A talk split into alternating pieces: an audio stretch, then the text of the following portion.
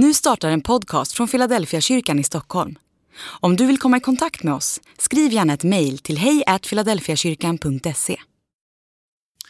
Dag 181, den rätta platsen.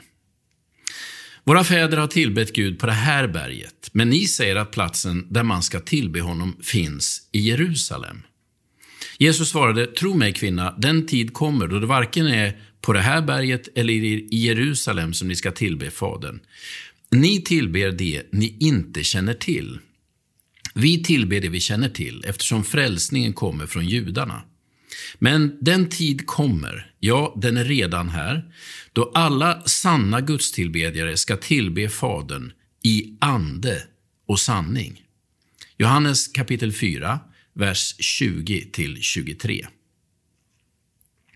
Människor har i alla tider letat efter heliga platser. Vi har gett oss ut på pilgrimsresor för att komma det heliga så nära som möjligt. Vi har byggt kyrkor och katedraler och helgat dem till mötesplatser mellan himmel och jord. Vi har rest monument över personer och händelser, monument som snabbt blivit vallfartsort och helgad mark för dem som vill minnas och fira det som monumentet minner om. Ibland har vi byggt kyrkor och hävdat att det bara är vanliga hus som vi behöver för att kunna mötas, men ganska fort får dessa fastigheter en annan och mer helig betydelse. Vi människor verkar, verkar ständigt vara på jakt efter heliga rum i tillvaron. Rum som, vi kan sätta, som kan sätta oss i kontakt med en gudomlig verklighet. Det var likadant för kvinnan vid brunnen. Hon ställer frågan som har förföljt mänskligheten i alla tider. Var finns den rätta platsen för att komma i kontakt med det gudomliga? Ska man köpa biljett till Jerusalem eller funkar det att knata iväg till berget Gerizim, i vars skugga de har sitt samtal?